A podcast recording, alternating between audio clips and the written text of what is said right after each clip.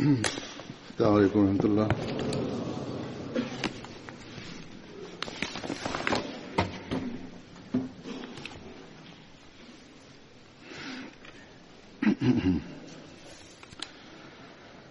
أشهد أن لا إله إلا الله وحده لا شريك له وأشهد أن محمدا عبده ورسوله أما بعد فأعوذ بالله من الشيطان الرجيم بسم الله الرحمن الرحيم الحمد لله رب العالمين الرحمن الرحيم مالك يوم الدين إياك نعبد وإياك نستعين اهدنا الصراط المستقيم صراط الذين أنعمت عليهم غير المغضوب عليهم ولا الضالين.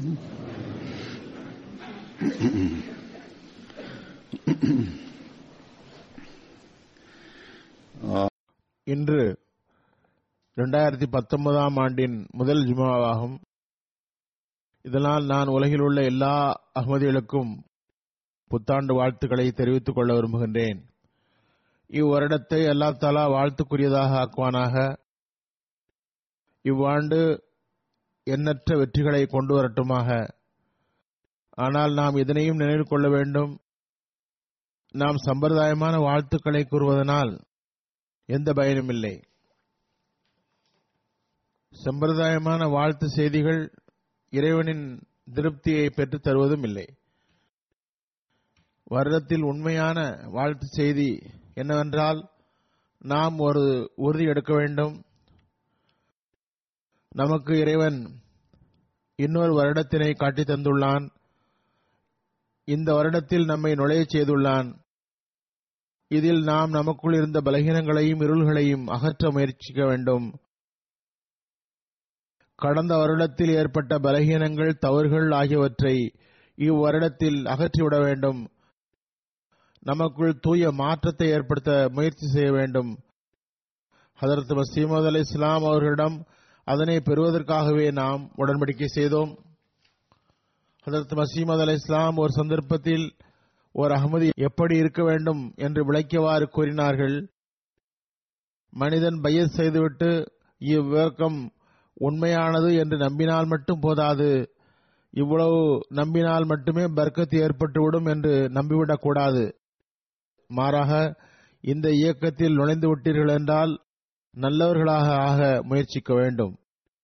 முத்தகி என்ற இறை அச்சமுள்ளவர்களாக ஆகுங்கள். ஒவ்வொரு தீமையிலிருந்தும் விலகுங்கள். இரவும் பகலும் உழையுங்கள். நாவை மென்மையாக்குங்கள். பாவ மன்னிப்பு தேடுவதை உங்கள் வழக்கமாக்கிக் கொள்ளுங்கள். தொழுகையில் துவா செய்யுங்கள். தொழுகையில் துவாக்கள் இருக்குமென்றால் தொழுகையின் உரிமைகள் நிறைவேற்றப்படும். அதனை கவனித்து தொழுபவர்கள் ஆவீர்கள். மேலும் கூறினார்கள், என்னை நம்புவது மட்டும் மனிதனுக்கு போதுமானதல்ல. இறைவன் வெறும் சொல்லால் திருப்தி அடைவதில்லை. திருக்குரானில் அல்லாஹ் தஆலா ஈமானுடன் நற்செயலை சேர்த்து வைத்துள்ளான். நற்செயல் என்று எதற்கு கூறப்படும் என்றால், அதில் அணுவளவு கூட கிளர்ச்சி இருக்கக்கூடாது. இந்த தகுதியைத்தான், இந்த செயல்முறையைத்தான் நாம் இவ்வருடம் நடைமுறைப்படுத்த வேண்டும். இவற்றை பெறுவதற்கு நாம் நமது எல்லா திறமைகளையும் பயன்படுத்தி முயற்சி செய்தோம் என்றால் நிச்சயமாக இவ்வருடம் நமக்கு வாழ்த்துக்குரியதாக ஆகும். நிறைய பர்க்கத்துகளை கொண்டு வரும் அத்தகைய ஒரு ஆண்டாக அமையும். இல்லையென்றால் நமது புத்தாண்டு வாழ்த்துக்கள் சம்பிரதாயமான வாழ்த்துக்களாகும். புத்தாண்டு தொடக்கத்தின் முதல் இரவில் தஹஜ்ஜுத் ஜமாத்துடன் தொழுதல் மற்றும் ஃபஜ்ர் தொழுதல் மட்டுமே முழு வருடத்திற்கும் போதுமானதல்ல. மாறாக இந்த முயற்சியை முடிந்தவரை வருடம் முழுவதும் தொடர்வதுதான் உண்மையான நற்செயலாகும். அல்லாஹ் தஆலா நமக்கு இதற்கு அருள் புரிவானாக. உண்மையில் நமது சொந்த வாழ்விலும் பர்க்கத்தினை கொண்டு வருவதாக அமையட்டுமாக. நாம் ஜமாத்தின் அசாதாரண முன்னேற்றங்களையும் பார்ப்போமாக. இதற்கு பிறகு நான் இன்னொரு கருத்தின் பக்கம் வருகின்றேன். நாம் ஏற்கனவே அறிந்தது போன்று ஜனவரி முதல் வக்ஃபே ஜதீதின் புத்தாண்டு தொடங்குகிறது. ஜனவரியின் முதல் அல்லது இரண்டாவது ஹுத்பாவில் பொதுவாக வக்ஃபே ஜதீத் வருடம் குறித்து அறிவிப்பு வெளியிடப்படுகிறது. அல்லாஹ்வின் அருளால் ஹதரத் மசீமது அலை இஸ்லாம் உடைய ஜமாத்துடைய பொருள் தியாகத்திற்கும் ஒரு தனிச்சிறப்பு உள்ளது. இக்காலத்தில் ஹதரத் மசீமது அலை இஸ்லாம் திருக்குரான் மற்றும் ஹதரத் நபில் நாயகம் ஸல்லல்லாஹு அலைஹி வஸல்லம் உடைய கட்டளைகள் மற்றும் வழிகாட்டலின் ஒளியில் இந்த பொருளாதார தியாகத்தின் சிறப்பான புரிதலை வழங்கியுள்ளார்கள். திருக்குரானில் பல்வேறு இடங்களில் அல்லாஹ்வின் வழியில் செலவு செய்வதன் பக்கம் கவனம் ஊட்டப்பட்டுள்ளது. அல்லாஹுக்கு நம்முடைய பொருள் தேவை என்பதால் அல்ல, மாறாக இதனால் நமக்கு தான் பலன் கிடைக்கிறது. ஒட்டுமொத்த அளவில் ஜமாத்தின் முன்னேற்றத்தையும் பார்க்கிறோம். ஜமாத்துக்கும் அதனால் பயன் கிடைக்கிறது. அல்லாஹ் தஆலா திருக்குரானில் கூறுகின்றான்,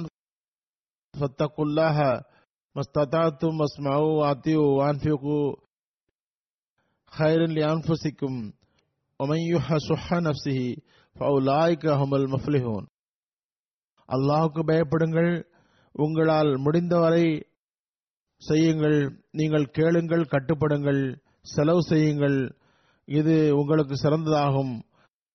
நப்சின் கருமித்தனத்திலிருந்து தப்பிக்கக்கூடியவர்களே வெற்றி பெற்றவர்களாவார்கள். பிறகு அடுத்த வசனத்தில் கூறுகின்றான், இன் துக்ருல்லாஹ் கர்தன் ஹசனன் யுலாயிஃபுலக்கும் யஃஃபிர் லக்கும் வல்லாஹு ஷக்கூருன் ஹலீம். நீங்கள் அல்லாஹ்வுக்கு அழகிய கடன் தருவீர்கள் என்றால் அவன் உங்களுக்கு அதனை அதிகமாக்கி தருவான், உங்களை மன்னிப்பான். அல்லாஹ் மிகவும் மதிப்பளிப்பவனும் சகிப்பு தன்மை உள்ளவனும் ஆவான். ஆகவே அல்லாஹ் தஆலா தன் வழியில் செலவிடுபவர்களுக்கு மிகவும் அதிகமாக்கி தருகின்றான். இந்த பொருள் தியாகத்தினால் தனிப்பட்ட பயனும் உள்ளது, ஜமாத்திற்கு முன்னேற்றம் உள்ளது, பிறகு தனி மனிதர்களின் மதிப்பளித்தலும் கிடைக்கிறது. இவ்வாறு ஹதரத் நபில் நாயகம் ஸல்லல்லாஹு அலைஹி வஸல்லம் கூறுகின்றார்கள், கருமித்தனத்திலிருந்து தப்புங்கள், அதுவே முந்தைய சமுதாயங்களை அழித்தது. ஹதரத் நபில் நாயகம் ஸல்லல்லாஹு அலைஹி வஸல்லம் ஒரு சந்தர்ப்பத்தில் கூறினார்கள், நெருப்பிலிருந்து தப்புங்கள், அரை பேரித்தம்பழம் கொடுக்க சக்தி இருந்தாலும் சரியே. சாதாரண செலவை கூட அல்லாஹ்வின் திருப்தியை பெறுவதற்காக செய்தால் அது நெருப்பிலிருந்து காப்பாற்றுகிறது. எனவே இந்த பொருள் தியாகங்கள் நமக்கு பயன் தருவதற்காகவே வைக்கப்பட்டுள்ளன. இந்த பொருள் தியாகத்தின் முக்கியத்துவத்தை எடுத்துக் கூறியவாறு ஹதரத் மசீமது அலை இஸ்லாம் கூறுகின்றார்கள், நீங்கள் பொருள்களையும் நேசித்துக் கொண்டு அல்லாஹ்வையும் நேசிப்பது உங்களால் முடியாத காரியமாகும். இரண்டில் ஒன்றை மட்டுமே நேசிக்க முடியும். ஆகவே நற்பேறு பெற்றவர் இறைவன் மீது நேசம் கொள்வோரே ஆவார். உங்களில் ஒருவர் அல்லாஹ்வின் மீது நேசம் கொண்டு அவன் வழியில் பொருளை செலவு செய்தார் என்றால், நான் நிச்சயமாக திட உறுதி கொள்கின்றேன், அவரது பொருளில் மற்றவரோட அதிக பர்க்கத் செய்யப்படும். ஏனென்றால் பொருள் தன்னாலேயே வருவதில்லை, மாறாக இறைவனது விருப்பத்தினால் தான் வருகிறது. எனவே எவர் இறைவனுக்காக பொருளின் ஒரு பகுதியை செலவு செய்கிறாரோ அவர் நிச்சயமாக அதனை பெறுவார். எனவே எவர் பொருளின் மீது நேசம் வைத்து இறை வழியில் செய்ய வேண்டிய அளவுக்கு தொண்டு செய்யவில்லையோ அவர் தமது பொருளை இழப்பார், அது அழியும். ஒருபோதும் பொருள் உங்கள் முயற்சியால் கிடைக்கிறது என்று நினைக்காதீர்கள். மாறாக அது இறைவன்புறமிருந்து வருகிறது. நீங்கள் பொருளின் ஒரு சிறு பகுதியை தந்துவிட்டு அல்லது வேறு ஏதாவது ஒரு தொண்டு செய்துவிட்டு இறைவன் மற்றும் அவனது தேர்ந்தெடுக்கப்பட்டவர்களுக்கு கருணை காட்டிவிட்டதாக ஒருபோதும் கருதாதீர்கள். மாறாக நீங்கள் உங்கள் தொண்டிற்காக தேர்ந்தெடுத்தது இறைவனுடைய கருணையாகும். நீங்கள் நிச்சயமாக புரிந்து கொள்ளுங்கள், இந்த பணி வானத்திலிருந்து வந்தது. உங்களது தொண்டுகள் உங்களின் நலனுக்காயாகும். அல்லாஹ்வின் அருளால் ஜமாத் மக்கள் தியாகம் மற்றும் தொண்டின் ஆன்மாவை உணர்ந்தவாறு ஹதரத் மசீஹ் மவ்ஊத் அலைஹிஸ்ஸலாமுடைய பையத்தின் கீழ் வந்தவாறு இருக்கிறார்கள். விரைந்து தியாகத்தின் பக்கம் கவனம் செலுத்தவும் செய்கிறார்கள். நீண்ட காலம் ஜமாத்தில் இருப்பவர்கள் மட்டுமின்றி புதிதாக பையத் செய்தவர்கள் கூட ஜமாத்தில் பையத் செய்த பிறகு பொருள் தியாகத்துடைய ஆன்மாவை புரிந்துள்ளார்கள். அவர்கள் மிகவும் ஏழைகளாக வாழ்வை கழித்துக் கொண்டிருக்கின்றார்கள். ஆனால் பொருள் தியாகத்தில் எவரையும் விட பின்னால் நிற்க விரும்புவதில்லை. ஹதரத் மசீஹ் மவ்ஊத் அலைஹிஸ்ஸலாமுடைய காலத்தில் சில சஹாபாக்கள் செய்தது போன்ற தியாகத்தை இவர்கள் செய்கின்றார்கள். அத்தகையோரை பற்றி அப்போது ஹதரத் மசீஹ் மவ்ஊத் அலைஹிஸ்ஸலாம் கூறினார்கள், நான் எனது ஜமாத்தின் நேசம் மற்றும் பற்று உறுதி குறித்து ஆச்சரியப்படுகிறேன். அவர்களுள் சிலர் மிகவும் குறைந்த வருமானம் கொண்டவர்கள். பிறகு அதற்கு உதாரணம் தந்தவாறு கூறுகின்றார்கள், மியான் ஜமாலுத்தீன் ஹைருத்தீன், மியான் இமாமுத்தீன் காஷ்மீரி ஆகியோர் நமது ஊருக்கு அருகில் வாழ்பவர்கள். இந்த மூவரும் தினமும் 3-4 அணாவுக்கு கூலி வேலை செய்பவர்கள். இவர்கள் சிரத்தையுடன் மாதா மாதம் சந்தா தருகின்றார்கள், சந்தாவில் கலந்து கொள்கின்றார்கள். இந்த பெரியவர்களின் மார்க்க பரப்புதலுக்கான தியாகங்களின் காரணத்தினால் இன்று அவர்களின் பிள்ளைகள் சந்ததிகள் வசதியாக வாழ்கிறார்கள். இந்த ஆன்மாவை இன்னும் சில இடங்களிலும் காண முடிகிறது. இன்னும் சொல்வதாயின் பல இடங்களில் காண முடிகிறது. மிக தூரத்தில் உள்ள ஏழைகள் கூட ஹதரத் மசீஹ் மவ்ஊத் அலைஹிஸ்ஸலாமுடைய காலத்திற்கு 100 ஆண்டுகளுக்கு பிறகு பிறந்தும் கூட காலத்தின் ஹலீஃபாவை ஒருபோதும் நேருக்கு நேர் சந்தித்தும் இருக்கவில்லை என்றாலும் கூட மார்க்கத்தின் மீதுள்ள அன்பு, கட்டுப்படுதல், ஹதரத் மசீஹ் மவ்ஊத் அலைஹிஸ்ஸலாம் மீது கொண்ட பற்றுறுதி, பையத் உறுதிமொழி, மார்க்கத்திற்காக தியாகம் செய்யும் உணர்வு அவர்களிடம் எந்த அளவுக்கு அதிகமாக உள்ளது என்றால் ஆச்சரியமாக உள்ளது. அவர்களின் இந்த ஒரு விஷயத்தை மட்டும் பார்த்தால் கூட ஹதரத் மசீஹ் மவ்ஊத் அலைஹிஸ்ஸலாமுடைய உண்மைக்கு பெரும் ஆதாரம் ஆகும். இது இந்த உணர்வை இறைவனை தவிர வேறு யாரும் உள்ளத்தில் இட முடியாது. சிலரது தியாகங்கள் மற்றும் நன்னடத்தை குறித்து அவர்களின் சில சம்பவங்களை எடுத்து வைக்கின்றேன். கானாவினுடைய ஒரு நண்பர் ரிம்பூக் சாஹப் கூறுகின்றார்கள், சில வருடம் முன்பு நான் எனது கல்விக்காக 5000 பவுண்டு கடன் வாங்கியிருந்தேன். அப்போது வேலையும் செய்து வந்தேன். ஆனால் எனது 12 மாத சம்பளங்களையும் சேர்த்தாலும் கூட அவ்வளவு தொகை வராது. பாங்கில் எனது 3000 பவுண்டு கடன் இருந்தது.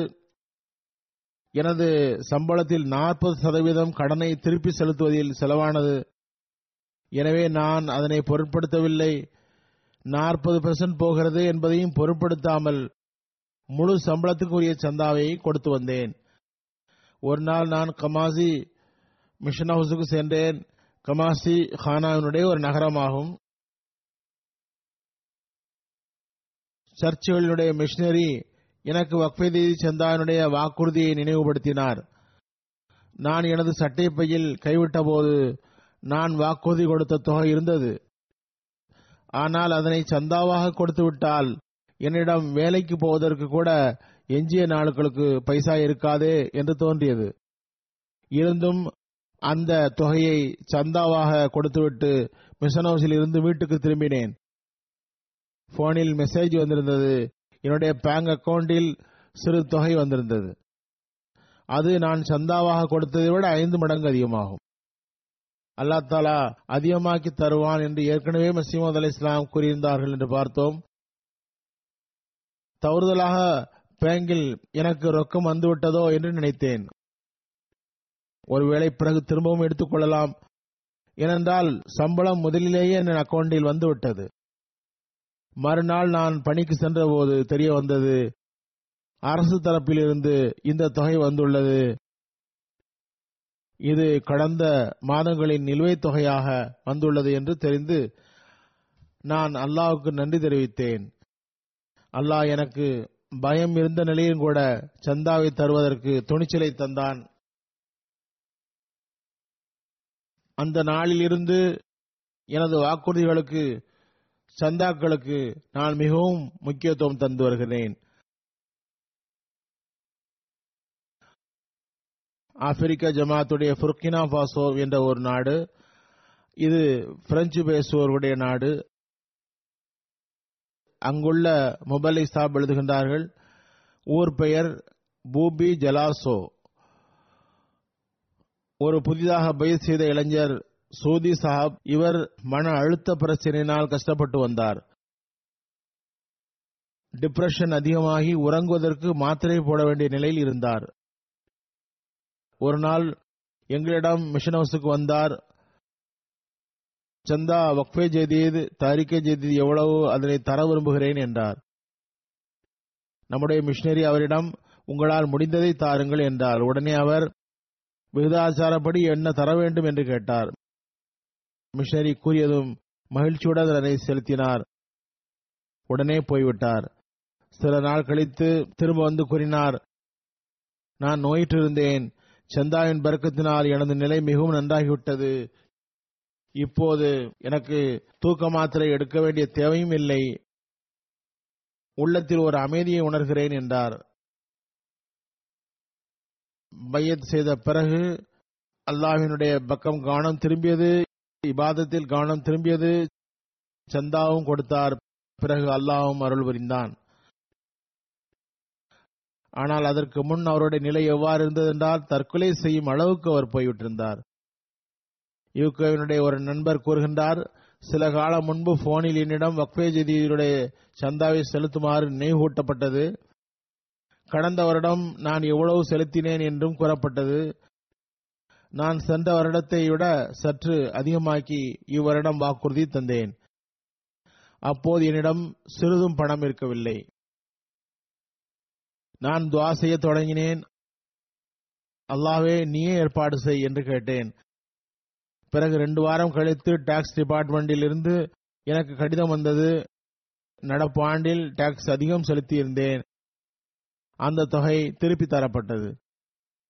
நான் ஒரு அக்கவுண்டன்ட் ஆவேன், எனக்கு டாக்ஸ் சம்பந்தமாக நன்றாக தெரியும், ஆனால் அல்லாஹ் தஆலா அற்புதமான முறையில் எனக்கு அந்த தொகையை ஏற்பாடு செய்தான். எனது கணக்கின்படி முழுமையாக நான் கொடுத்திருந்தேன். பிறகு சில மாதம் கழித்து சதுர் சாப் போன் செய்தார். வக்ஃபே ஜதீத் சந்தாவை குறித்து நினைவூட்டினார். கடந்த வருடம் நான் இந்த சந்தாவை தந்துள்ளேன் என்று கூறவும், நான் கடந்த வருடத்தை விட சற்று அதிகமாக்கி வாக்குறுதி எழுத செய்தேன். தற்செயலாக அப்போது என்னிடம் பணம் இல்லை. நான் பிறகு யோசித்தேன், அல்லாஹ் தஆலா சென்ற முறை டாக்ஸ் ரிட்டர்ன் மூலமாக ஏற்பாடு செய்தான், இப்போது வெளிப்படையாக ஒரு வழியும் தெரியவில்லை. பிறகு நான் துஆவில் ஈடுபட்டேன்.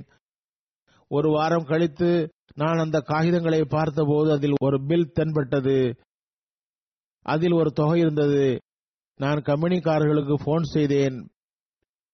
பிறகு எனக்கு ரீபேட் கார்டு போட்டு தரப்பட்டது. இதில் நான் சந்தாவாக தர வேண்டிய தொகையோட அதிகம் இருந்தது. இவ்வாறு அல்லாஹ் தஆலா வக்ஃபே ஜதீத் சந்தாவை கட்ட ஏற்பாடு செய்தான். பிறகு ஆப்பிரிக்காவினுடைய மட்டுமல்ல, பல இடங்களிலும் நல்ல நியத்துடன் சந்தா தர விரும்பினால் அவர்களுக்கு இந்நிலையை அல்லாஹ் காட்டுகின்றான்.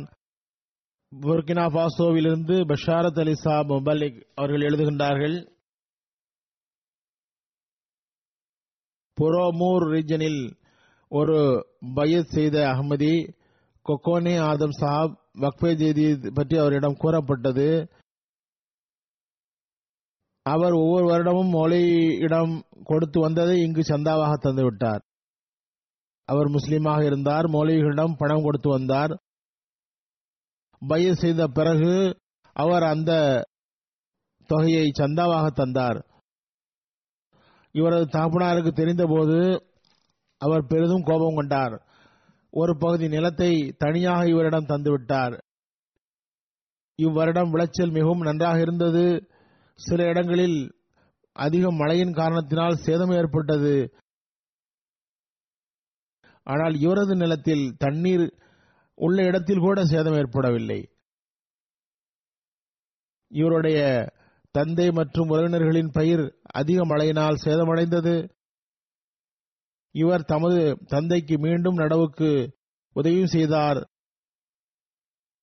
தமது விளைச்சலில் இருந்து பங்கும் தந்தார். உடனே அவரது தந்தை, நிச்சயமாக நீர் முஸ்லீமாக இருந்து அகமதியாகவும் ஆகிவிட்டாய். நிச்சயமாக உனது ஜமாத்திற்கு சந்தா கொடுத்ததன் விளைவால் அல்லாஹ் இந்த அருளை செய்திருக்கின்றான் என்று கூறினார். அதாவது அவர் ஒப்புக்கொண்டார் சந்தாவின் பர்க்கத் இது என்று. மேலும் கூறினார், உனது ஜமாத்து உண்மையானது, அதில் நீ நிலைத்து நில். ஆனால் என்னுடைய நிர்பந்தம், எனக்கு மௌலவிகளை விட்டுவிட்டு வர முடியாது. அதாவது பழைய சடங்கு சம்பிரதாயங்களில் இருந்து மக்கள் விடுபட முடிவதில்லை. இவரிடம் அவர் 2 மடங்கு வாக்குறுதி தந்துள்ளார். கேம்பியானுடைய கியாங்க் டிஸ்ட்ரிக்டுடைய ஒரு ஊரில் ஜமாத் எதிரிகள் ஜமாத் மக்களை அங்கிருந்து அகற்ற முயற்சி செய்தார்கள். எல்லாரையும் அகமதியத்திலிருந்து அகற்றுவதில் வெற்றி பெற்றுவிட்டதாக வாதமும் செய்தார். உடனே நமது அகமதி உறுப்பினர் ஜாலு சாஹப் அவரிடம் கூறினார், மௌலைமார்களின் முயற்சிகள் ஜமாத்திற்கு ஒரு உரத்தின் வேலையை தான் செய்கின்றன. முன்னர் நான் செயல் துடிப்பு உள்ள அகமதியாக இருக்கவில்லை. இப்போது நான் வக்ஃபேதி சந்தா தருகிறேன்.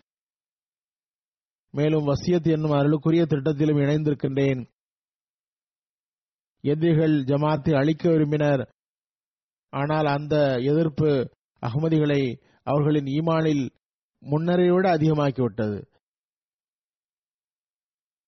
கின்கினாரி ஒரு நாடு. அங்குள்ள நண்பர் அக்கூபி சாஹப் கூறுகின்றார், மிஷனரி இன்சார்ஜ் எனது வக்ஃபேஜிதி ஹொத்பாவை போட்டு காட்டினாராம். அது நான் சென்ற வருடம் கொடுத்த ஹொத்பா. அதில் வக்ஃபேஜிதியில் பணம் தந்த மக்கள் பற்றி கூறப்பட்டிருந்தது. அவர் கூறுகின்றார், அதனை கேட்டு என் உள்ளத்தில் பெரும் தாக்கம் ஏற்பட்டது. நான் ஒரு வேலைக்காக செரலியோன் சென்றேன். பயணத்துக்கு என்னிடம் $300 தான் இருந்தன. எனக்கு பணத்துக்கு பெரும் தேவை இருந்தது. இருந்தும் கூட $300 ஒரு $100 எடுத்து ஒரு கவரில் போட்டு தனியாக வக்ஃபேஜிதியில் செலுத்துவதற்காக எடுத்து வைத்தேன். இதற்கு பிறகு வேறு பணியில் ஈடுபட்டு விட்டேன். கவரை அனுப்பவும் மறந்துவிட்டேன். பேச்சு நடந்து 2 மணி நேரம் கழிந்திருக்கும். என் அலுவலகத்துக்கு ஒருவர் வந்தார். என்னிடம் ஒரு கவரை தந்து கூறினார், இதனை உங்கள் இன்ன நண்பர் அனுப்பினார். நான் கவரை பிரித்து பார்த்தேன். அதில் $300 இருந்தது. நீங்கள் பயணத்தில் போகிறீர்கள், செலவுக்காக தருகிறேன் என்று அதில் எழுதப்பட்டிருந்தது. உடனே எனக்கு நினைவுக்கு வந்தது, நான் சந்தாவுக்கு எடுத்து வைத்த அந்த பணத்தை அனுப்பவும் கூட இல்லை. அதற்குள் அல்லா தாலா அதனை பல மடங்காக்கி திருப்பி தந்துவிட்டான். பிறகு கூறினார், இறைவனை போல்வதில் என் உள்ளம் நிறைந்து விட்டது. அல்லா தாலா எனக்கு ஹதரத் மசீஹ் மவ்ஊத் அலைஹிஸ்ஸலாமுடைய அன்பிற்குரிய ஜமாத்தில் இணைவதற்குரிய வாய்ப்பை தந்துள்ளான். இவ்வாறு அல்லாஹ் மக்களின் ஈமானை அதிகமாக்கிக் கொண்டே செல்கின்றான். ஹதரத் மசீஹ் மவ்ஊத் அலைஹிஸ்ஸலாம் கூறியதை பார்த்தோம் அல்லவா, பொருள் அல்லா தாலாவுடைய தரப்பிலிருந்து தான் கிடைக்கிறது. பெனின் ரீஜனுடைய போய்கோ என்ற பகுதியில் ஒம்பலி சாப் கூறுகின்றார்கள், அங்குள்ள ராபூமே என்ற ஒரு ஜமாத்தின் சதர் அவுட்கான்ஸ் ஐசக் என்பவர் கூறுகின்றார், அவருக்கு பெரும் தொகை கடனாக செலுத்த வேண்டியிருந்தது, செலுத்த முடியவில்லை. இந்நிலையில் அவரது பகுதியில் மாலிம் வக்ஃபேஜிரி சந்தா பற்றி அதன் முக்கியத்துவத்தை கூறினார். வருடம் முடிவடைகிறது, எவர் அதனை கொடுக்கவில்லையோ அவர்கள் விரைவாக முடியுங்கள் என்றார். அப்போது என்னிடம் பணம் இல்லை, எனது கடனுடன் வக்ஃபேஜிரி சந்தா கொடுக்க வேண்டுமே என்ற இந்த கவலையும் சேர்ந்து கொண்டது. அப்போது சட்டைப்பையில் 500 பிராங்க்ஷிபோ இருந்தது. இதனை சந்தாவாக தந்துவிட்டு துவா செய்தேன், அல்லாவே என் கடனை எவ்வாறு தருவேன் கூறுகின்றார். மறுநாள் எனக்கு ஒரு பணி கிடைத்தது. அது சில நாட்கள் பணிதான். அதன் கூலியாக நிர்ணயிக்கப்பட்ட தொகை எனது கடன் தொகையோட சற்று அதிகம். நான் அப்பணியை செய்தேன். சில நாட்களில் பணி முடிந்தது, முழு கடனும் அடைந்தது, வீட்டின் வாழ்வாதாரமும் கிடைத்துவிட்டது கூறுகின்றார். இது சந்தாவின் பர்க்கத் என்று தான் கருதுகின்றேன். இம்மக்கள் இதனையெல்லாம் தற்செயல் என்று கருதுவதில்லை. நிச்சயமாக அல்லாஹ் தஆலா தான் ஏற்பாடு செய்கிறான் என்று கருதுகின்றனர். மாலி ரீஜனில் உள்ள காசோ என்ற ஊரின் முபல்லிக் கூறுகின்றார், ஒரு புதிதாக பையத் செய்த அபூபக்கர் என்பவர் கூறினார், அஹ்மதியத்தை ஒப்புக்கொண்ட பிறகு சந்தாக்களினால் பெரும் பர்க்கத்தை உணர்ந்தேன். எனது மகன் மழை காலத்தில் பெரும் நோயுறுகின்றான்.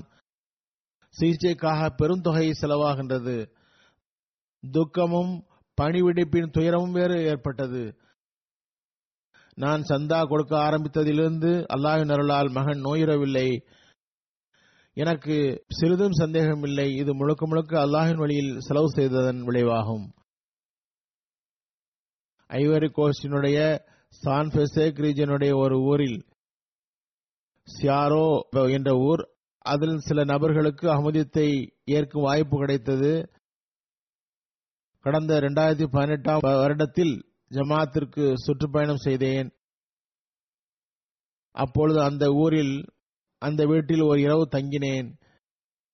இரவில் நீண்ட நேரம் தப்லீக் செய்தேன். அஹ்மதி அல்லாத மக்கள் நிறைய பேர் நிகழ்ச்சியில் பங்கு பெற்றார்கள். அதற்கு பிறகு ஒரு அஹ்மதி நண்பர் வீட்டில் ஃபஜ்ர் தொழுகை நடந்தது. அதில் அஹ்மதி மக்கள் கலந்து கொண்டனர். சில அஹ்மதிகளிடம் தர்சுக்கு பிறகு அடுத்த மாதம் வக்ஃபேஜி சந்தாவினுடைய கடைசி மாதமாகும் என்று கூறப்பட்டது.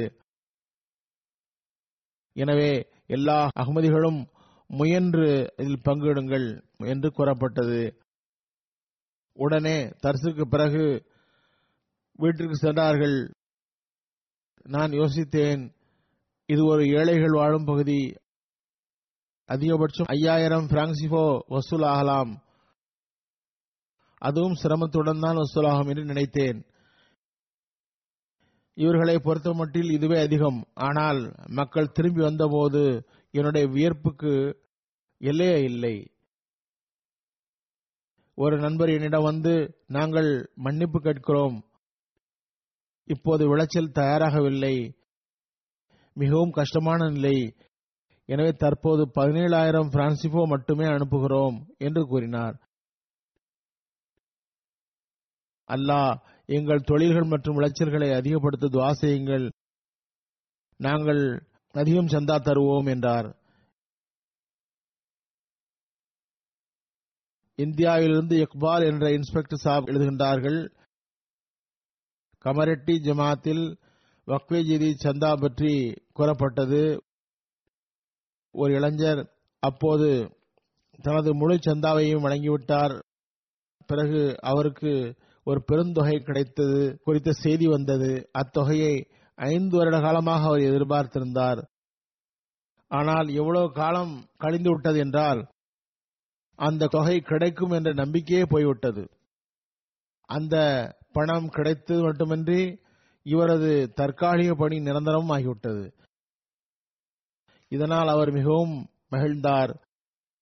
இது முழுக்க முழுக்க அல்லாஹ்வின் வழியில் செலவு செய்ததன் விளைவாகும், அதனால்தான் இந்த பர்க்கத் நிகழ்ந்தது என்று கூறுகின்றார். அவர் கூறுகின்றார், ஒவ்வொரு வருடமும் எனது 15 நாள் வருமானத்தை வக்ஃபே ஜதீதில் நான் தந்து விடுவேன்.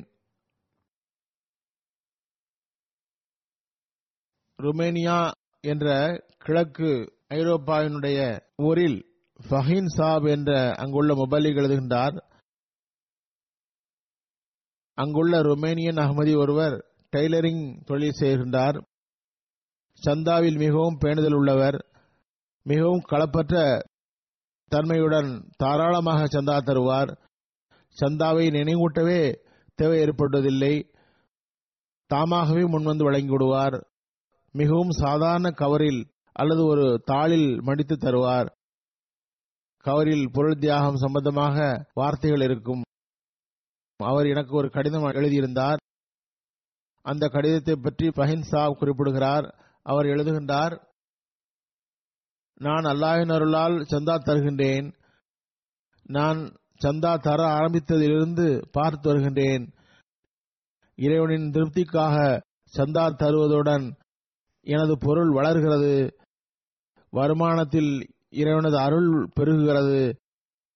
ஒருபுறம் நான் இறைவழியில் செலவழிக்க எனது பையிலிருந்து எடுக்கும்போது இறைவன் அதே தொகையை அதிகரித்து என்னுடைய பையில் இடுகின்றான். சந்தாவுக்கு பிறகு என்னிடம் பணிக்காக நிறைய பேர் வருகின்றார்கள். இம்மக்கள் ஆப்பிரிக்க நாடுகளில் இருந்து கொண்டு உலகியல் பணிகளை செய்து கொண்டிருந்தவர்கள். அகமதியத்துக்கு வந்த பிறகு அல்லாஹ் அவர்களுக்கு எத்தகைய அருள்களை வழங்கி உறுதிப்பாட்டையும் வழங்கிவிட்டான். இந்தியாவிலிருந்து சலீம் சாப் என்ற இன்ஸ்பெக்டர் எழுதுகின்றார், ஜெய்ப்பூரில் ஒரு அகமதி நண்பர், அவர் பிரைவேட் ஸ்கூல் டீச்சராக இருக்கிறார். கடந்த வருடம் அவரிடம் வக்ஃபே ஜதீத் சந்தா பற்றி கூறப்பட்டது. உங்கள் வாக்குறுதி உங்கள் வருமானத்தின் அடிப்படையில் 5000 ரூபாய் ஆகும் என்று கூறப்பட்டது.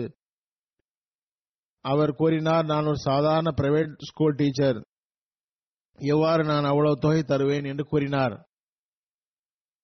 எவ்வாறு இருப்பினும் அவரிடம் அல்லாஹ் வாய்ப்பு தருவான் என்று கூறப்பட்டது. அவ்வருடம் மீண்டும் அவரை சந்திக்க சென்றபோது அவர் அந்த ஸ்கூலுடைய பிரின்சிபல் ஆசனத்தில் அமர்ந்திருந்தார். சந்தாவின் காரணத்தால் எனக்கு அல்லாஹ் இவ்வளவு பர்க்கத்து கொடுத்தான் என்று அவர் கூறினார். நான் இந்த ஸ்கூலை வாங்கிவிட்டேன் என்றார். பிறகு இவ்வருடம் உங்கள் வாக்குறுதியை இன்னும் அதிகரிக்க வேண்டும் என்று கூறப்பட்டது. ஏனென்றால் அல்லாஹ் உங்களுக்கு மேலும் ஸ்கூல் வாங்குவதற்கு வாய்ப்பு தந்துள்ளான் என்றதும் அவர் கூறினார். இன்னொரு ஸ்கூலையும் வாங்குவதற்கு பேச்சுவார்த்தை நடந்து கொண்டிருக்கிறது. உரிமையாளர் வந்து சாவியை வாங்கிக் கொள்ளுமாறு கூறியுள்ளார் என்று கூறினார். இன்ஸ்பெக்டர் சாப் எழுதுகின்றார், இப்போது அவரிடம் 4 ஸ்கூல்கள் இருக்கின்றன. அவரது வீடு முதலில் சிறியதாக இருந்தது. அதன் கூரை மெல்லிய இரும்பு தகட்டால் உருவாக்கப்பட்டிருந்தது. இப்போது அவரது வீடு 3 மாடிகளை கொண்டது. அதன் ஒரு தளத்தை அவர் ஜும்மா தொழுகைக்காக வைத்துள்ளார். இந்த அருள் முழுக்க முழுக்க இறைவழியில் செலவு செய்ததன் விளைவாகும். இதனால் அவரது ஈமான் வளர்ந்துள்ளது. அமீர் சாப் லைபேரியா கூறுகின்றார்கள், டிசம்பரில் எங்களது தப்லீக் குழு சூக்டா டவுன் என்ற பகுதிக்கு சென்றது. அவ்வூர் நகரத்திலிருந்து தூரம் அதிகம் இல்லைதான், ஆனால் தற்காலத்தில் எந்த வசதியும் அங்கு இல்லை. பாதையும் மோசம். வழியில் பலகை மற்றும் கயிர்களாலான பாலமும் இருந்தது. அதில் கடந்து செல்ல வேண்டியிருந்தது. தொழுகைக்கு பிறகு தப்லீக் செய்யப்பட்டது. அங்கு மசீமது அலி இஸ்லாமுடைய செய்தி எடுத்துக் கூறப்பட்டது. அஹமதியா ஜமாத்துடைய நோக்கு மற்றும் கொள்கைகள் கூறப்பட்டன. அவ்வூரில் ஒரு வயது முதிர்ந்த பெரியவர் உஸ்மான் சாப் எழுந்து தமது ஒரு கனவை பற்றி கூறினார். நான் சில நாட்களுக்கு முன் பார்த்தேன், வானம் விழுந்து விட்டது, எல்லா மக்களும் புலம்பிக் கொண்டிருக்கிறார்கள். இந்நிலையில் ஒரு வழியில் ஒரு வண்டி வந்து நிற்கிறது. அந்த வண்டியிலிருந்து வெள்ளை நிறத்தில் மக்கள் இறங்குகிறார்கள். எங்களிடம் வாருங்கள், உங்களுக்கு அமைதி தருவோம் என்று குரல் கொடுக்கிறார்கள். உடனே கனவு முடிந்துவிட்டது. நான் யோசனையில் ஆழ்ந்துவிட்டேன், இது எப்படி நடக்கும், இதற்கு என்ன பொருள்? நீங்கள் வந்ததிலிருந்து புரிந்துவிட்டது, இதுதான் கனவின் பொருள். நான் மிகவும் வயது முதிர்ந்து விட்டேன். வாழ்வில் முதலில் ஆபிரிக்கர் அல்லாதவர்கள், வெள்ளை மனிதர்கள் வந்து தப்லீக் செய்ய காண்கின்றேன். உடனே அங்கிருந்து அனைவரும் ஜமாத்தில் இணைவதற்கு முடிவெடுத்தனர், பையத் செய்தனர். இது வக்ஃபே ஜதீதுடைய ஆண்டினுடைய கடைசி பகுதியாகும். சந்தாவில் கவனம் செலுத்துங்கள் என்று கூறப்பட்டது. அவர்கள் பையத் செய்த பிறகு சந்தா பற்றி கூறப்பட்டது. உடனே சந்தாவும் செலுத்தினர்.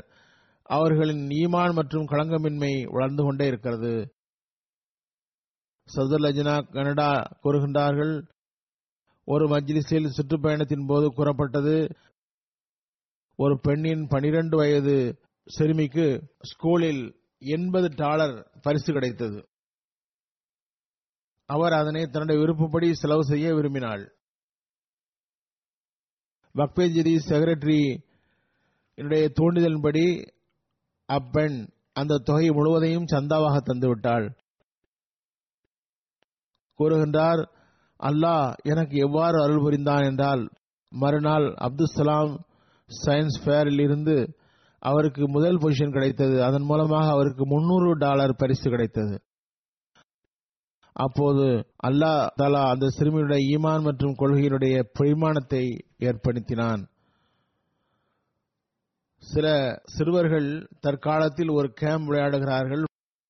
ஃபோர்ட் நைட் என்பதற்கு பெயர். அதில் தமது பணத்தை இழக்கிறார்கள். பெற்றோர்கள் அதனை தடுக்க வேண்டும். குத்தாமுல் அஹமதியா, அத்ஃபால் அஹமதியா குறிப்பாக இதில் கவனம் செலுத்தி அவர்களை தடுக்க வேண்டும். இல்லையென்றால் ஒன்றிலிருந்து அடுத்த நிலைக்கு செல்வதற்கு கார்டு எடுப்பார்கள், செலவு செய்வார்கள். கடந்த நாட்களில் நான் ஒரு ஆர்டிக்கிள் படித்தேன். அவர்கள் ஒரு குழுவாக இருக்கிறார்கள். சிறுவர்களை சந்தித்து அவர்களை குழப்புகின்றார்கள், கார்டு வாங்குமாறு கூறுகின்றார்கள். அந்த சாக்கில் பெற்றோருடைய அக்கவுண்ட் நம்பரை வாங்குகின்றார்கள். சில நாட்களுக்கு பிறகுதான் தெரிகின்றது பெற்றோர்களுக்கு தம்முடைய அக்கவுண்டில் பணம் இல்லை என்று. இந்த கேம்பில் சிறுவர்களுக்கு போதை போன்று வழக்கம் ஏற்படுகிறது. இதனால் அவர்களின் நேரம் மட்டும் வீணாவதில்லை, தவறான சிந்தனையும் உருவாகிறது. இத்துடன் சில பெற்றோர்களுக்கு நஷ்டமும் ஏற்படுகிறது. இதிலிருந்து தப்ப வேண்டும். அல்லாஹ் தஆலா தன்னுடைய செலவு செய்யுங்கள் என்று கவனம் முட்டியிருக்கின்றான். இதனை சிறுவர்களிடம் கவனம் முட்ட வேண்டும், குறிப்பாக வக்ஃபே ஜதீதுக்காக. இந்தியாவில் கர்நாடக மாநிலத்தில் இன்ஸ்பெக்டர் சாப் கூறுகின்றார்கள், ஒரு ரெஃப்ரெஷர் கோர்ஸ் நடத்தப்பட்டது. நானும் நாயிப் மால் வக்ஃபே ஜதீத் அவர்களும் கலந்து கொண்டோம். நாயிப் நாசிம் மால் லோக்கல் மல்லிம் வீட்டில் கூறினார்கள், நடப்பு வருடத்தில் கேரளாவில் கடும் வெள்ளம், எனவே வக்ஃபே ஜதீத் வசூலில் பிரச்சனை ஏற்படலாம். இதனை கூறிவிட்டு அவர் மல்லிம் சாப் வீட்டில் இருந்து புறப்பட்டு அவரது குழந்தைகளுக்கு அன்பளிப்பாக 100 ரூபாய்கள் வழங்கினார். சிறிது காலத்துக்கு பிறகு அந்த ஜமாத்திற்கு சுற்றுப்பயணம் சென்றபோது மல்லிம் சாபுடைய குழந்தைகள் தமக்கு கிடைத்த அந்த 100 ரூபாய் அன்பளிப்புகளை வக்ஃபே ஜதீத் சந்தாவில் வழங்கிவிட்டு, கேரளாவில் நிலைமை மழையால் பாதிக்கப்பட்டுள்ளது, எனவே எமது தரப்பில் இருந்து இந்த சந்தாவை வாங்கிக் கொள்ளுங்கள் என்று கூறின.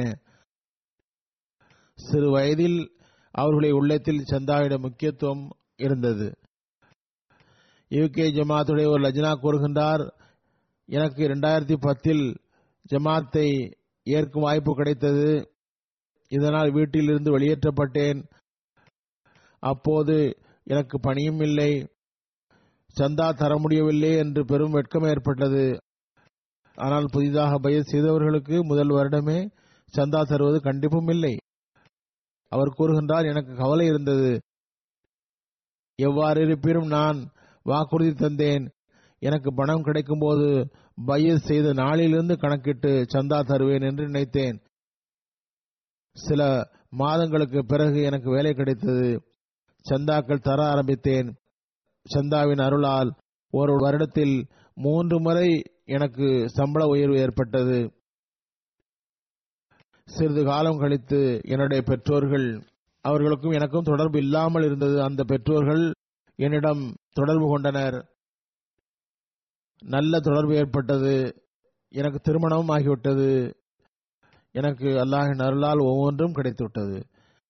லைபேரியாவினுடைய கேப் மவுண்ட் என்ற ஊரினுடைய உள்ளூர் மாலிம் கூறுகின்றார், ஜமாத்தில் வக்ஃபீதி சந்தா பற்றி கூறப்பட்டது. சில நாட்களுக்கு பிறகு ஒரு களங்கமற்ற பெண் மோசோ குமாரா சாஹிபா கூறினார், நீங்கள் பொருள் தியாகம் பற்றி கோரி வக்ஃபை ஜதீதுடைய சந்தாவை குறிப்பிட்ட போது அனைவரும் சந்தா கொடுத்தார்கள். என்னிடம் எதுவும் இல்லை, இதனால் அதில் எனக்கு தர இயலவில்லை. கடந்த இரவு நான் கனவில் கண்டேன், நீங்கள் திரும்பவும் வந்துள்ளீர்கள். நான் 100 லைபீரியன் டாலர் சந்தா தருகின்றேன். நான் காலையில் எழுந்தபோது என்னிடம் பணம் இல்லை, இவ்வாறு நடக்கும் என்று நினைத்த போது அல்லாவின் அருள் இவ்வாறு நடந்தது. சிறிது நேரத்தில் ஒரு மனிதர் வந்தார், 500 லைபீரியன் டாலர் தந்து எனது மகள் எனக்கு தந்ததாக கூறினார். இந்த பெண்ணுடைய மகள் கொடுத்து அனுப்பியிருந்திருக்கின்றார். இவ்வாறு அவரது கனவை நிறைவேற்றியவாறு அந்த 100 லைபீரியன் டாலர் சந்தாவை தந்தார். பெண்கள் சில நேரங்களில் சந்தா தருவதில் ஆண்களை விட அதிகமாக உள்ளனர். ஆண்களை சீர்திருத்தி செலுத்த வைக்கின்றார்கள். இதன் முக்கியத்துவத்தை ஆண்களை விட அதிகம் உணர்கின்றார்கள். கினி குணாக்கரியினுடைய அபுபக்கர் சாப் எழுதுகின்றார், இவர் ஒரு ஜமாத்துடைய சதர், விவசாயத்துடன் தொடர்புடையவர். அகமதியத்தை ஒப்புக்கொண்ட பிறகு ஜமாத்துடைய முபல்லிக் மற்றும் மஹல்லிம் சாப் ஜமாத்துடைய சந்தாவுடைய முக்கியத்துவத்தை எடுத்து கூறி வந்தனர். நான் மிகவும் குறைந்த அளவே பணம் வழங்கி வந்தேன், ஆனால் எனது மனைவி இதில் மிகவும் பேணுதலாக இருந்தார். எப்போது முறைப்படி சந்தா செலுத்தி வந்தார். என்னையும் சந்தாவின் பக்கம் கவனம் ஓட்டினார். நான் அப்போதெல்லாம் பைசா அதிகம் இருந்தால் சந்தா தருவேன் என்று கூறி அவளை நிறுத்தி விடுவேன். அல்லாவின் உரிமையை செலுத்தினால்தான் அதிகம் பணம் கிடைக்கும் என்று அவர் எனக்கு கூறி வந்தார். என்னுடைய மனைவி இவ்வாறு எனது மனைவி வலுக்கட்டாயமாக என்னை சந்தா கொடுக்க வைப்பார். நான் விகிதாச்சாரப்படி முழுமையாக சந்தாவை கொடுக்க ஆரம்பித்ததும் என் மீது அல்லாஹ்வின் அருள் மழையை போன்று இறங்க கண்டேன். விவசாயத்தில் என்னை விட அதிகம் படித்து டிகிரி வாங்கியவர்கள் அவருடைய விவசாயத்தில் பெரும் விளைச்சல் இருக்கவில்லை. அவ்விளைச்சலை இந்த அறிவற்றவனுக்கு அல்லாஹ் வழங்கினான். நான் விளைச்சலை வீட்டுக்கு கொண்டு வந்ததும் கணக்கு பார்த்து அதற்கு ஏற்ப சந்தாவை ரசீதுகளிக்க செய்துவிட்டேன். ஐவரி கோஸ்டுடைய ரீஜனல் முபல்லிக் சாப் எழுதுகின்றார், அவருடைய நண்பர் சாபூலு சாப், இவர் அஹ்மதியத்தை ஏற்கும் பாக்கியம் பெற்றார். அவர் பையத்திற்கு பிறகு தொடர்ந்து முறைப்படி ஹுத்பா கேட்டார். உணர்வுமிக்க ஒரு தாய் இலல்லாவாக அல்லாஹின் பக்கம் அழைப்போராக இருக்கின்றார். செலவு செய்து ஜமாத் லிட்ரேச்சர்களை வாங்கி அஹ்மதி அல்லாதவர்களுக்கு தருவார். சாபூலு சாப் ஒரு ஹோட்டலில் பணி செய்தார். நல்ல போஸ்டிங்கில் இருந்தார். அப்போது வேலை இல்லை. அவரது மனைவிதான் வீட்டு செலவுக்கு உதவி செய்து வருகிறார். சில நாட்களுக்கு முன் போனில் கூறினார், நான் 30,000 பிராங்கிஸ்பா வக்ஃபேஜி சந்தாவாக அனுப்புகிறேன் என்றார். நான் அவரிடம், உங்கள் நிலைமை நன்றாக இல்லையே, எனவே நிச்சயமாக சற்று குறைவாக தாருங்கள், இது உங்களுக்கு மிகவும் அதிகமாகும், ஆண்டு மாநாடு வேற வருகிறது என்று கூறினேன். அவர் கூறினார், நான் 20,000 பிராங்க் சிபோ தான் தர விரும்பினேன், எனது மனைவி 30,000 பிராங்க் சிபோ தர வேண்டும் என்று அடம்பிடிக்கிறார். பிறகு அல்லாஹின் அருளால் ஆண்டு மாநாட்டுக்கும் வருகை தந்தார். இவ்வாறு பல இடங்களில் பெண்கள் ஆண்களை விட அதிகம் தியாகம் செய்ய வைக்கின்றனர். ஆஸ்திரேலியா ஜமாத்துடைய சதுர் சாப் கூறுகின்றார், ஒரு களங்கமற்ற நண்பர் வக்ஃபீதி சந்தா கொடுத்து வந்தார். 20 டிசம்பர் அன்று மக்களுக்கு பாக்கிகளை வழங்குமாறு மீண்டும் ஒரு முறை கவனமூட்டப்பட்ட போது அவரிடம் தொடர்பு கொள்ளப்பட்டது. அவர் பெருந்தொகையை எடுத்து தந்தார். மறுநாள் அவரிடமிருந்து போன் வந்தது. உணர்ச்சி பெருக்குடன் கூறினார், எளியவன் வக்ஃபீதி சந்தா வழங்கினேன், அல்லாஹ் ஒரே நாளில் அதனை முழுமையாக தந்துவிட்டான். நான் 3 வருடமாக ஒரு போர்டிங் அவே நடத்துகிறேன். கடந்த 3 வருடமாக ஒரு நாள் கூட இவ்வளவு கஸ்டமர் வரவில்லை. இன்று சந்தா கொடுத்த பிறகு வந்தார்கள் என்றார். இவ்வாறு இந்தோனேஷியாவினுடைய ஒரு சம்பவம் அவர்களுடைய ஈமானில் நிலைத்து நிற்றலை பார்க்கும் பொழுது வியப்பு ஏற்படுகிறது.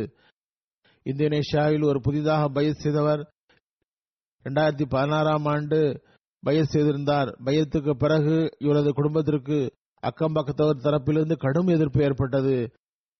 ஒரு நாள் இவரது குடும்பத்தில் பலர் வந்து இவரை நன்றாக அடித்தனர். ஜமாத்தை விட்டுவிடுமாறு வலியுறுத்தினர். முபல்லிகை சந்திக்க விடாமல் கட்டுப்பாடு விதித்தனர். இவர் யாருக்கும் தெரியாமல் சென்று சந்தித்தார். நமது முபல்லிக் அவரிடம் கூறினார்கள், ஜமாத்துக்கு வந்தால் தியாகம் செய்ய வேண்டி வருகிறது என்று. இவர் நான் தியாகம் செய்ய தயாராக இருக்கிறேன் என்றார். எவ்வளவு எதிர்ப்பு வந்தாலும் சரியே என்றார். அவரிடம் சந்தா மற்றும் பொருள் தியாகம் பற்றி கூறப்பட்டது. அவர் பய செய்த ஒரு மாதத்திலேயே சந்தாவை வழங்க தொடங்கிவிட்டார். நிரந்தர வேலை இல்லை, இருந்தும் கிடைத்த வேலையில் எவ்வளவு கூலி கிடைத்ததோ அதிலிருந்து சிறு தொகையை சந்தாவாக எடுத்து வைத்து மக்களை விட்டு மறைந்து இரவில் மிஷன் ஹவுஸுக்கு வந்து, அதுவும் மிஷன் ஹவுஸ் வரும் முன் மக்கள் தாம் மிஷன் ஹவுஸ் செல்வதை தெரியாமல் இருப்பதற்காக சுற்றி சுற்றி மிஷன் ஹவுஸ் வந்து சந்தா செலுத்துவார். ஜமாத்தோடு தொடர்பு வைத்துக் கொள்வார். இன்னொரு சம்பவம், இவர் அகமதி இல்லை. இவரது சம்பவமும் அல்லாஹ்வின் தரப்பிலிருந்து எவ்வாறு தூண்டுதல் வழங்கப்படுகிறது என்பதை காட்டக்கூடியதாகும். மாலி ஜமாத்துடைய முபல்லிக் சாஹிப் எழுதுகின்றார், வக்ஃபே ஜதீத் சந்தா பற்றி ரேடியோ அஹமதியாவில் ஒரு ஹுத்பா ஓடிக்கொண்டது. கடந்த வருட ஹுத்பாவுடைய ரெக்கார்டிங் ஓடிக்கொண்டது. நகரத்திலிருந்து 45 கிலோமீட்டர் தூரத்தில் இருந்த ஒரு ஊரில் சீஃப் எனக்கு போன் செய்து தப்லீக் செய்யுமாறு அழைப்பு விடுத்தார். நாங்கள் தப்லீகிற்காக சென்றதும் அந்த சீஃப் மிகவும் உணர்வுடன் கூறினார், காலத்தின் ஹலீஃபா வக்ஃபே ஜதீத் சந்தா பற்றி பல்வேறு பகுதிகளில் ஈமானை வலுவூட்டும் சம்பவங்களை கூறுகின்றார்கள். அதனை கேட்டு ஊரில் பெரும் தாக்கம் ஏற்பட்டுள்ளது.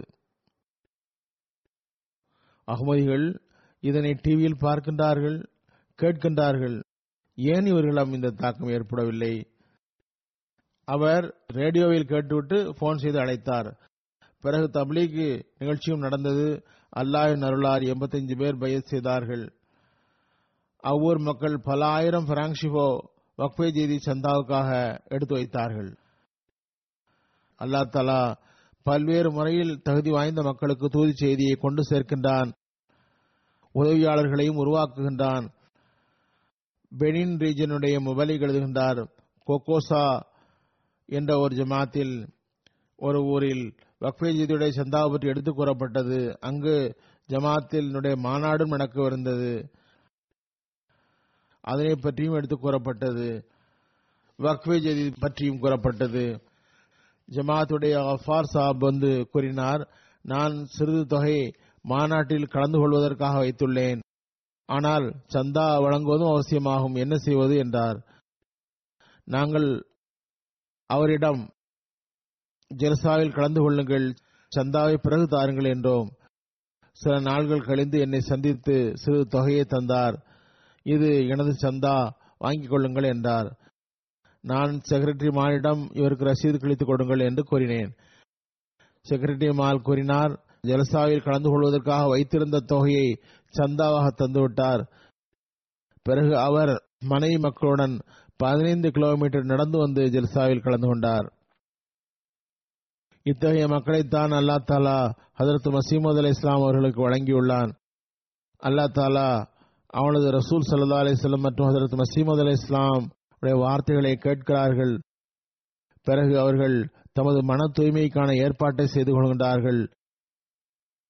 எந்த தியாகத்துக்கும் அவர்கள் தயாராக இருக்கின்றார்கள். இம்மக்கள் தான் உண்மையில் பையத்துடைய உரிமையை செலுத்துபவர்கள் ஆவார்கள். அறிவு குரலர்களுக்கு அல்லாஹ் அறிவை வழங்குவானாக. அவர்களுக்கு இது தெரிய வேண்டும். இந்த களங்கமின்மையும் பற்றும் ஹதரத் மசீமது அலை இஸ்லாம் உடன் இறைவன் தந்த வாக்குறுதிக்கு ஆதாரம் இல்லையா? இவர்களின் அறிவின் மீது திரை உள்ளது. ஹதரத் மசீமது அலை இஸ்லாம் அல்லாஹ்வின் புறமிருந்து அனுப்பப்பட்டதற்கு இதுவே பெரிய அடையாளமாகும். இதுவே அதனை நிரூபிக்கக்கூடிய ஆதாரமாகும். ஹதரத் மசீமது அலை இஸ்லாம் ஹதரத் நபியுல்லாஹி ஸல்லல்லாஹு அலைஹி வஸல்லம் உடைய போதனையை உலகில் மேற்கொண்டு எடுத்து பரப்புவதற்காக வந்தார்கள். இந்த முஸ்லிம்களுக்கு அறிவிருந்தால் புரிவார்கள் என்றால் அல்லாஹ்வின் அருளால் இஸ்லாம் உலகில் ஜெயிக்கும். இஸ்லாத்திற்கு எதிராக அவப்பெயர் ஏற்படுத்தும் செயல்களுக்கு முற்றிலும் மாற்றமாக நாம் பிறகு பார்ப்போம். ஆனால் எவ்வாறு இருப்பினும் நமது பணி நம்மை சீர்திருத்திக் கொள்ள வேண்டும், அல்லாஹின் முன் குனிய வேண்டும், அதிகம் தப்லீகின் பக்கம் கவனம் செலுத்த வேண்டும், தியாகத்தின் பக்கம் கவனம் செலுத்த வேண்டும், இஸ்லாத்தின் உண்மையை உலகிற்கு தெரியப்படுத்த வேண்டும்.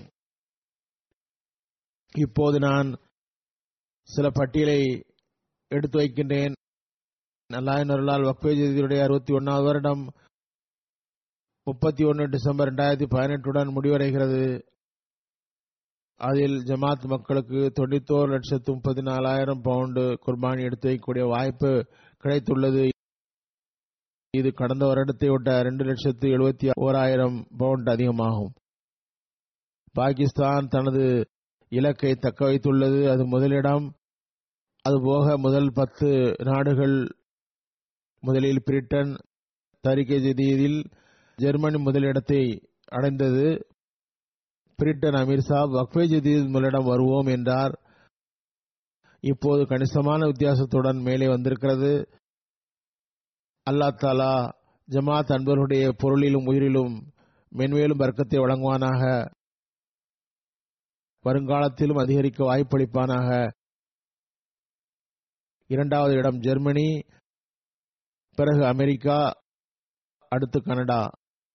அமெரிக்காவுக்கும் கூறிக்கொள்வேன், அமெரிக்காவும் கனடாவுக்கும் இடையில் சாதாரண வித்தியாசமே உள்ளது. அதிகம் முயற்சி செய்யவில்லை என்றால் 3வது இடத்தை விட்டும் அது கீழே போவாய்ப்பிருக்கிறது. 4வது இடம் கனடா, பிறகு இந்தியா, அதற்கடுத்து ஆஸ்திரேலியா, பிறகு இந்தோனேஷியா, பிறகு மத்திய கிழக்கு நாடு, அடுத்து கானா, அடுத்தும் ஒரு மத்திய கிழக்கு நாடு. தனிநபர் விகிதாச்சாரத்தின்படி அமெரிக்கா முதலிடம், அடுத்து சுவிட்சர்லாந்து, அதற்கடுத்து ஆஸ்திரேலியா. ஆப்பிரிக்காவில் ஒட்டுமொத்த வசூலின் அடிப்படையில் முதலிடம் Ghana, Mauritius, Nigeria, Tanzania, Burkina Faso, Benin. அல்லாஹ்வின் அருளால் வக்ஃபே ஜதீதில் இவ்வருடம் 17,32,000 பேர் பங்கெடுத்திருக்கின்றார்கள். இது கடந்த வருடத்தை விட 1,23,000 பேர் அதிகமாகும். மக்கள் எண்ணிக்கை அதிகமாக்குவதில் நிறைய பணி செய்த நாடு Niger, Sierra Leone, Nigeria, Cameroon, Benin, Gambia, Congo, Kinshasa, Tanzania, Liberia, Senegal ஆகியவை அடங்கும். வக்ஃபே ஜதீதிலுடைய பெரியவர்கள் மற்றும் சிறியவர்களுக்கு தனித்தனியாக சந்தா கணக்கெடுக்கப்படுகிறது. குறிப்பாக பாகிஸ்தானில் இது செய்யப்படுகிறது. கனடாவிலும் ஆரம்பமாகியிருக்கிறது. பாகிஸ்தானில் முதல் 3 ஜமாத்துகள் சிறுவர் சந்தாவில், 1 லாகூர், 2 ரப்பா, 3 கராச்சி. மாவட்ட அடிப்படையில் பாகிஸ்தானில் சியால்கோட், இஸ்லாமாபாத், ஃபைசலாபாத், ராவல்பிண்டி, சர்கோதா, குஜ்ரான்வாலா, முல்தான், ஹைதராபாத், மீர்பூர் காஸ், டேரா காசிகான். அத்வால் தப்தரில் முதல் பெரிய ஜமாத்து பாகிஸ்தானில், 1 லாகூர், 2 கராச்சி, 3 ரப்வா.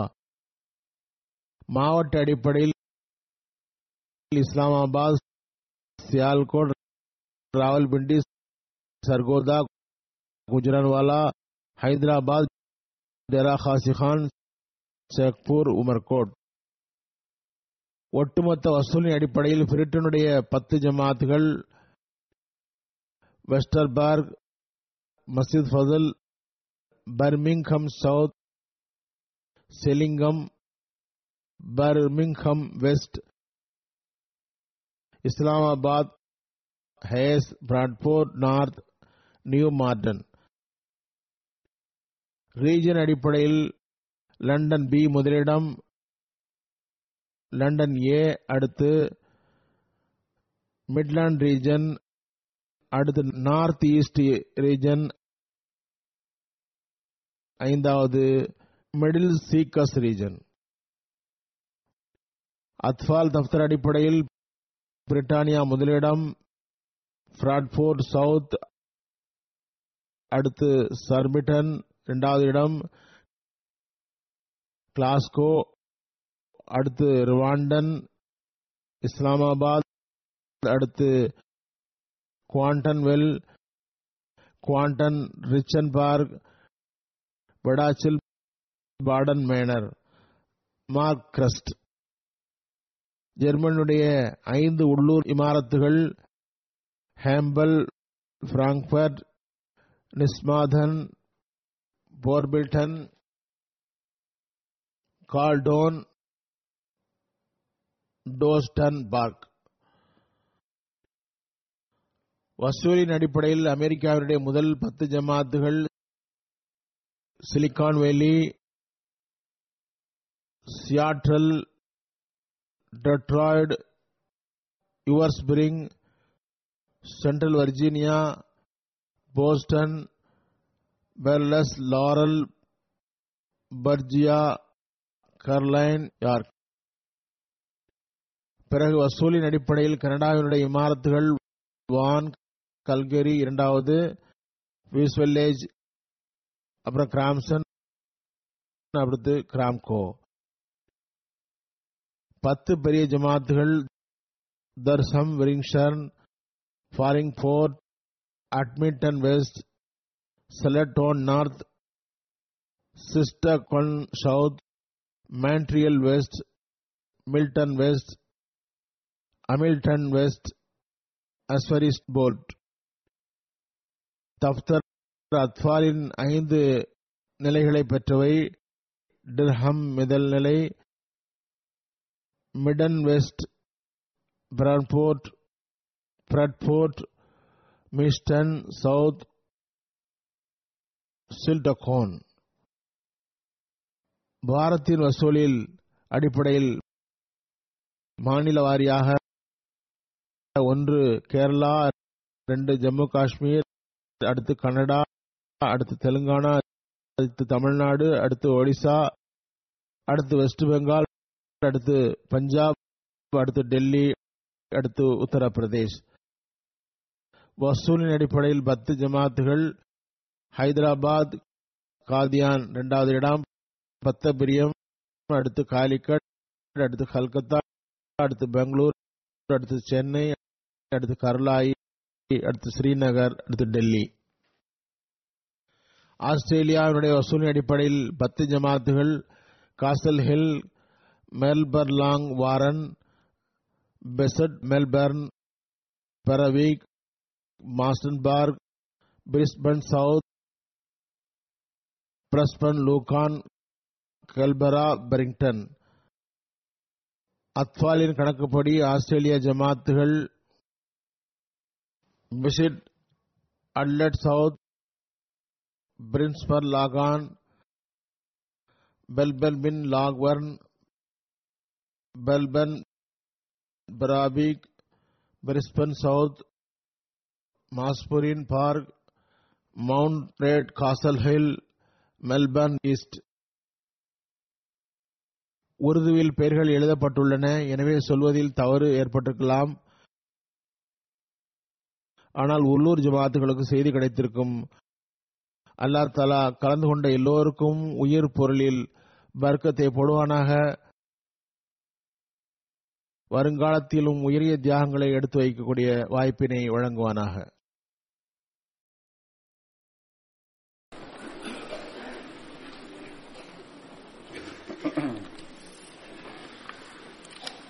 அல்ஹம்துலில்லாஹ் الحمد لله نحمده ونستعينه ونستغفره ونؤمن به ونتوكل عليه ونعوذ بالله من شرور أنفسنا ومن سيئات أعمالنا من يهده الله فلا مضل له ومن يضلل فلا هادي له ونشهد أن لا إله إلا الله ونشهد أن محمدا عبده ورسوله عباد الله رحمكم الله إن الله يأمر بالعدل والإحسان